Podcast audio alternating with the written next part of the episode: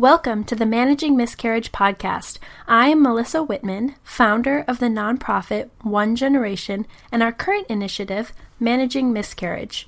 We help women through the heartbreak of miscarriage, and as a nonprofit, we run completely on donations. Our services help thousands of women, so please support us by donating through our website, managingmiscarriage.com. Thank you for tuning in. I'm here today with Julie, who miscarried at five weeks and wants to share a number of things that she's learned, including having to defend her right to grieve after such an early miscarriage, which is something that a lot of the listeners talk about and feel. So I'm excited to have you today, Julie. Thank you so much for having me, Melissa. So, why don't you get started and just tell us about that miscarriage?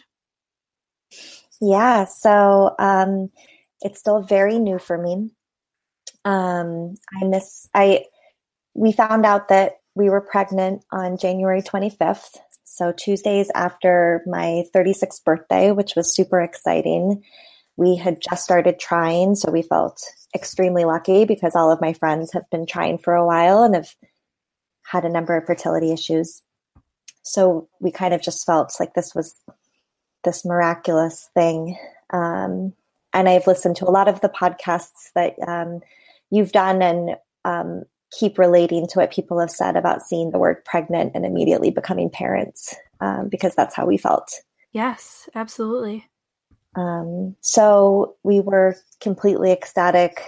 Ended up seeing my parents that weekend. They live in DC and we're in Philly, and so we don't see them you know, as often as we'd like and ended up telling them because I was already feeling quite nauseous and tired and I could, was noticeably off and they were so excited. We, they toasted to the next generation. Um, yeah. And ended up telling um, my husband's family and, you know, they were just overjoyed as mom cried on the phone with us. It was just really, really amazing. Um, and my doctor um, you know recommended continuing to do hcg tests. And i i'm guessing it's probably because of my age um, that she wanted to kind of continue doing them. So the the first uh, couple ones did double. And then um, the one on february 2nd didn't quite double. So i guess that was about about two weeks after. Um, so that was the the Friday before the Super Bowl weekend.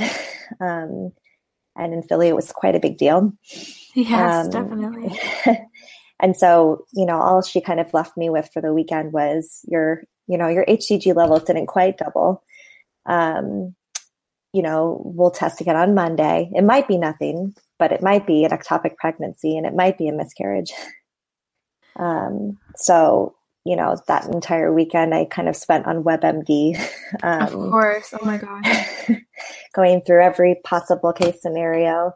Um, my husband is an amazing optimist and just kept reassuring me that everything was going to be okay. And so, you know, I was kind of almost watching myself from a distance, being like, oh, you're freaking out about this, but, you know, it'll be okay. Um, and I was hoping to, like, you know, be able to laugh at myself later.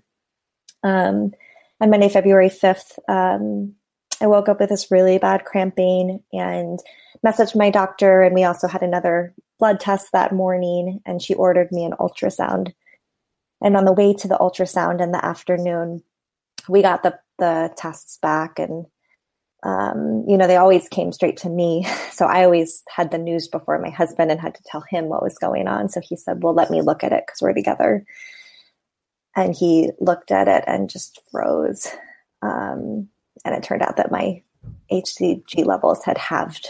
Oh, um, no.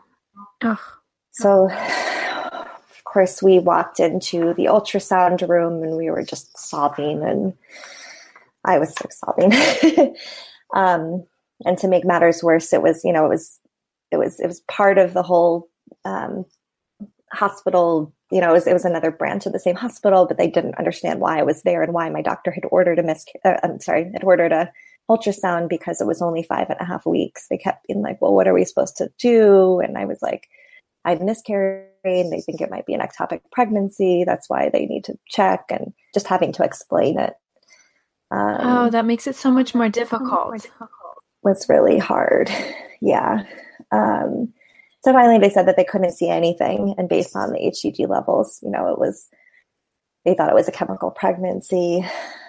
Um, and you know, in that time, and this is why I, I kind of said that you know I I had to defend my right to grieve because it was so early is because, you know, we really felt like we were parents from the beginning. We started thinking about names. We had mentally rearranged all the furniture in our house. We started talking to the baby, both of us, my husband and I. And um, it really felt like a baby. Um, there's this really amazing article, and I'm blanking about who. Oh, Peggy um, Orenstein writes about mourning my miscarriage. I think she wrote about it in 2002, but it's one of the first articles that came up when I was Googling. And um, she wrote about this idea of revoked personhood.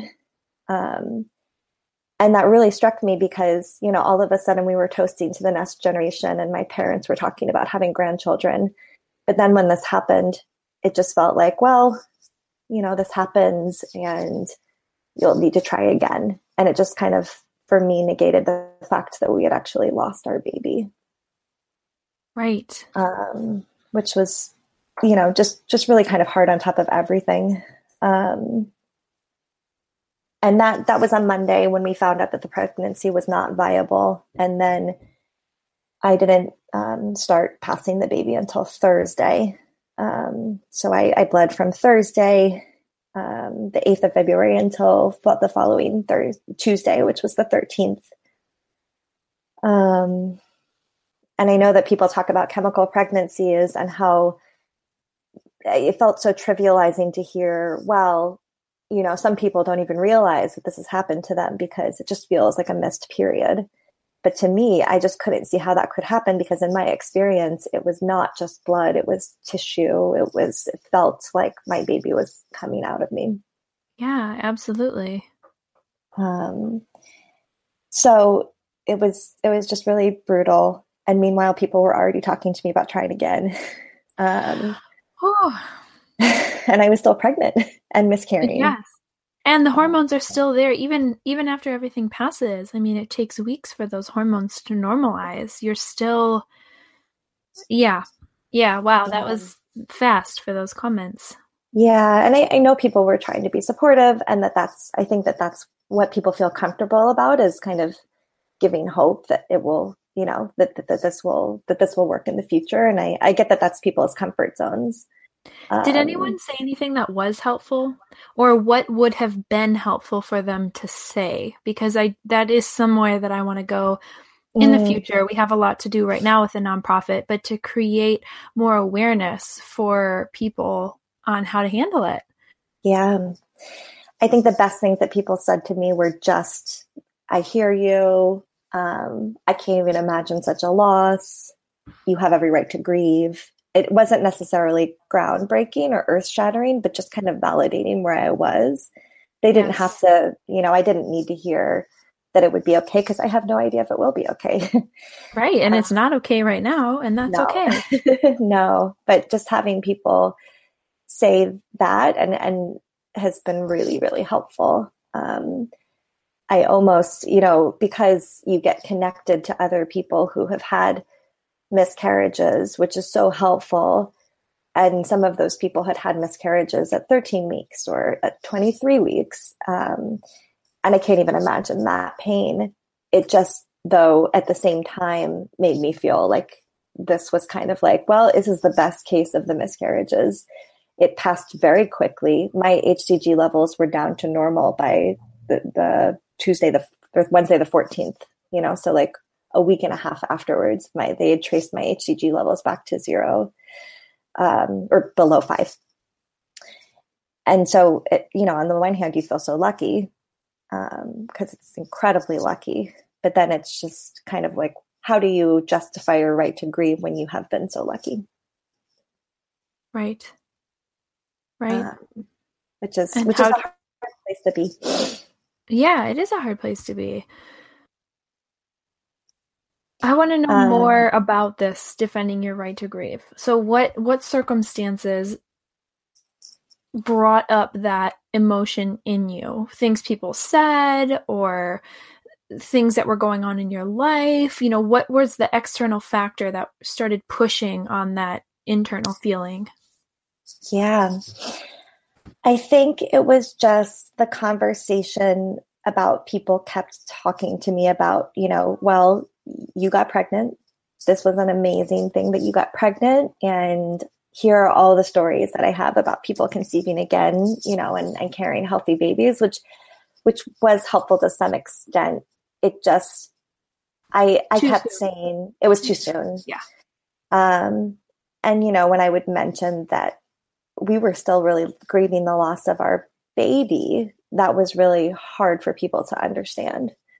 Um, they were, you know, I, I, uh, some people said, well, like that's why people, you know, say not to get connected too quickly, and um, it just it felt like they were just kind of trying to skip over um, what I was going through, and in a sense, I too was almost trying to skip over it because I, you know, I was physically okay. My doctor said, okay, well, you know, you count this as your period and now you can try again if you want. And it just felt like, okay, so, so what do, I, what do I, you know, kind of what do I do right now? Um, and I realized that I, I needed to do something to hold space for the baby that we lost. And in this um, in this article that I mentioned, "Mourning My Miscarriage," um, the author talks about the the Japanese ceremonies and the I think it's Jizo statues, um, and it became really apparent that actually the Japanese have really great practices for both mourning miscarriages and abortions, um, which was really interesting to me. Um, and actually, a really good friend of mine who had to make a very difficult decision to have an abortion and at the same time really saw it as a baby um, you know it was just really difficult really difficult for her talked to me about you know actually very gently suggested you know did i want to do some kind of ceremony um, to honor the baby and to say goodbye? Um, and until she said that i didn't really realize that it's what i really needed. Um, and so, you know, I, this, I think that one of the reasons that this has been so hard for me is that I, I don't really have a very strong faith practice. I don't have a very strong spiritual practice. And so making up a ceremony sounded, you know, it, it was kind of felt a little silly to me, but I um, had this image of uh, standing by the water and saying goodbye. And um, so what I ended up doing is I um, wrote a letter to to the baby. I had felt like it was a boy, so I wrote a letter to um, the son that we lost and read it out loud by the river early in the morning and um, rolled it up and put it in the bottle and um, kind of floated the bottle out um, into the Delaware River. but it felt, you know, kind of like I was sending this bottle out to sea and then spread wildflower seeds around the park. Um, and uh, I did feel like a little bit lighter afterwards. It did feel like it had made some kind of effect. It, it did feel like I had some some kind of closure. Absolutely, that's beautiful yeah it was it was it was really it was really helpful to do something because mm-hmm. i i felt like all i was doing is getting really angry with friends over text and um, you know just saying you know you don't get it. This is this is you know this is not i think also so many of my friends have gone through infertility struggles and and so i get that they were trying to connect on that level. And my point was that i mean i might unfortunately, I might be able, I might be starting an infertility struggle, but I, I had a, you know, I wouldn't pretend to understand the infertility struggle right now because I got pregnant miraculously after two months and it was taken away. It was, it was a different experience for me than trying continuously and not getting pregnant. It is a very different both, experience. Yeah. And they get lumped together. Mm-hmm. Yeah. And both very painful and both very hard to, you know, understand if you are not in that person's shoes. Yeah, absolutely. So, where are you at today? Talk to me about how you're feeling today. Obviously, you said physically you recovered well. Physically, I recovered really well. Okay. Um, so it's been a month since, well, a month tomorrow since we found out that the pregnancy wasn't viable. And I guess uh, it'll be three weeks on Wednesday or Tuesday. Uh, wait, I'm not sure. Three weeks, maybe a, a week. We're about a couple weeks removed from the end of the miscarriage. Um, and it's really, it's really day by day right now. Um, I, um, I have two close friends who are pregnant right now. Um, and I, um, it's, it's been extremely hard to celebrate them and then also honor my grief at the same time. Um, but I was actually able to to go to New York this past weekend and help my friend who is pregnant with twins, which is amazing. Um, 23 weeks, help her plan her baby shower, and that felt like a really big milestone to me. Um, to kind of be able to help her put together a registry and um, you know, put together a guest list and figure out what she wanted to do. Um, and what I really appreciated um, about her is that she really understood where I was coming from and she, you know, accepted the help. And then we had a, a really great conversation today as I was leaving and she, you know, hugged me and cried with me for my loss. And so it was really great to have that support and be also be able to support her so amazing. That's a beautiful friendship. I'm really lucky to have her. Yes. Yes. Wow. So I yeah, I don't know. I mean I, I am very much still still in it, I think. Absolutely. Um, emotionally. Yeah. And and just trying not to put pressure on myself to to be any certain way right now. I think I thought, well, I should just be over it by now. Like it's it's been about a month I should, you know, it was only five weeks. People go through so much worse. And I think that I've let go of that now. Good. Yes. No time constraint.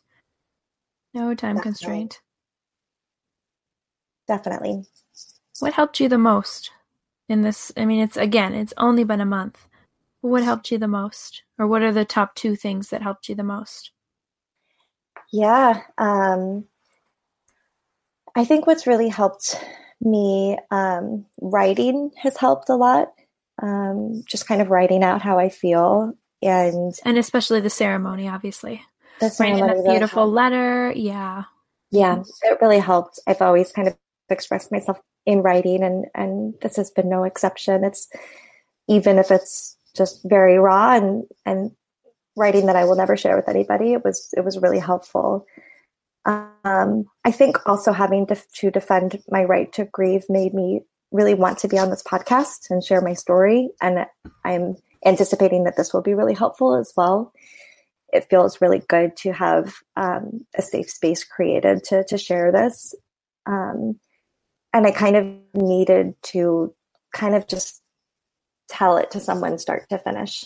Um, yeah. And I feel like I've just been telling it to people in bits and pieces. And then absorbing whatever baggage they had kind of reflected back at me. And you know it's it's really hard. I've always been the kind of person who has depended on um, a very wide group of friends. And i think i've learned who i can really depend on right now and and who it's just really hard to depend on not for any fault of their own because they're going through their own stuff right now. It's a time um, and place. Yeah. absolutely. Um, and this is not a plug but the um, the the texting hotline that you've created with the managing miscarriage um, organization has really helped me because I haven't been able, it's been really hard to find people who have experienced this that I can connect to that that have kind of struck this balance. I did join a few Facebook groups after right afterwards and everybody in there had been trying to conceive for years and had had numerous miscarriages and I feel so much for them. And at the same time, it was exactly what I did not need. Oh, um, interesting. Just because it felt, it made me think of the future and, you know, more fear. It, it introduces more, more fear. fear. Sure. Sure. It was really hard for me to to be hopeful in that environment. Um, but talking to people who have experienced this, um, I found for me, and this might sound selfish, but it's been really helpful talking to people who have experienced this and who now have healthy babies because it gives me something to hold on to. I was the same way. That was really healing for me and helped me get a little glimpse of light when it was really dark. Yeah, that's exactly it. Mm-hmm. Mm-hmm. Well, thank you. Thank you so much, Julie, for sharing your story today. I really appreciate it. And as you know, this is going to help the thousands of people who listen to this podcast for years to come. So thank you so much. Thank you so much for having me. I really appreciate it.